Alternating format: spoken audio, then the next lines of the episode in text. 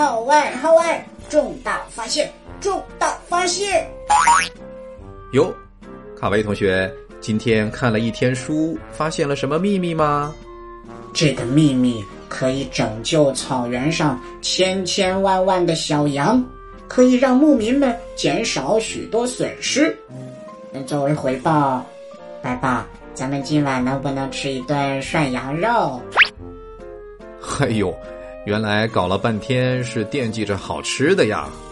好吧，我这就给你安排，万事俱备，只欠秘密啦。卡维同学，请讲吧。那就是只要避开一个叫歧路的地方，就可以让小羊们避免死亡。我听过公路、马路，歧路我还是第一次听说。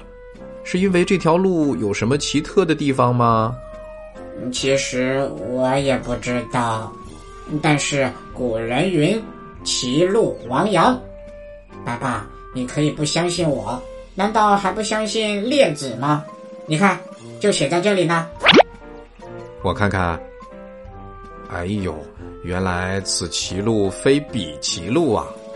歧路亡羊是个成语，它背后的故事，卡维想了解一下吗？面对知识和故事，卡维牌海绵当然是来者不拒了。好嘞。话说战国时期的魏国有一位著名的哲学家，他的名字叫做杨朱。他反对儒家和墨家，尤其反对墨子的兼爱，主张贵生重己，重视个人生命的保存，反对他人对自己的侵夺，也反对自己对他人的侵夺。当时呢，杨朱名声很大，很多人慕名而来，在他门下学习。我也反对侵夺的行为，比如爸爸，你抢我的玩具就不行。哎，我什么时候抢你的玩具啦？别给我乱扣帽子。杨朱的邻居呢是个牧羊人，家里养了很多羊。有一天，邻居家的一只羊跑了，邻居到处找不到，想着杨朱家仆人众多，于是告诉杨朱，想让他帮帮忙。张三，你去树上；李四，你去房顶；王五，你到卖涮羊肉的那里去看看。看来啊，你就别在这里出馊主意啦。杨朱也是个热心人，一听需要帮助，便叫他的童仆去寻羊。结果到了黄昏时，仍然没有找到。杨朱很疑惑，问道：丢一只羊，为什么这么多人去追，却还是没找到呢？说不定有人偷懒了，就像龟兔赛跑里的小兔子，在路边呼呼大睡呢。童仆也很委屈，他说：岔路太多了，岔路之中还有岔路，我们不知道往哪边去追，所以无功而返。可以画地图呀，你追这条，我追那条，大家把任务都分配好，还能顺便比比谁先找到呢。哎呦，还是咱们卡维聪明。杨朱听了童仆说的这番话，有些闷闷不乐。他眉头紧锁，脸色灰暗，一言不发，没有一丝笑容。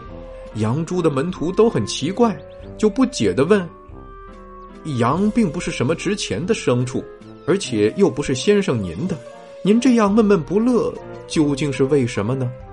可能是因为吃不到涮羊肉了吧。哎，那是你自己吧。杨朱说：即使是我的羊丢失了，也算不了什么大事，更何况不是我的。我所想的是，我们治学如果不求专一，是否就会像在岔路口寻羊一样一无所获呢？会不会一无所获我不知道，但是肯定会浪费好多好多时间。没错，一心一意才是学习的正确态度。歧路亡羊出自战国列子列子说服，本意是指因为岔路太多，无法追寻而丢失了羊，比喻事物复杂多变，没有正确的方向就会误入歧途。卡维，再来造个句吧。人的未来虽然有无限的选择，但总要有一个前进的目标，免得歧路亡羊，一事无成。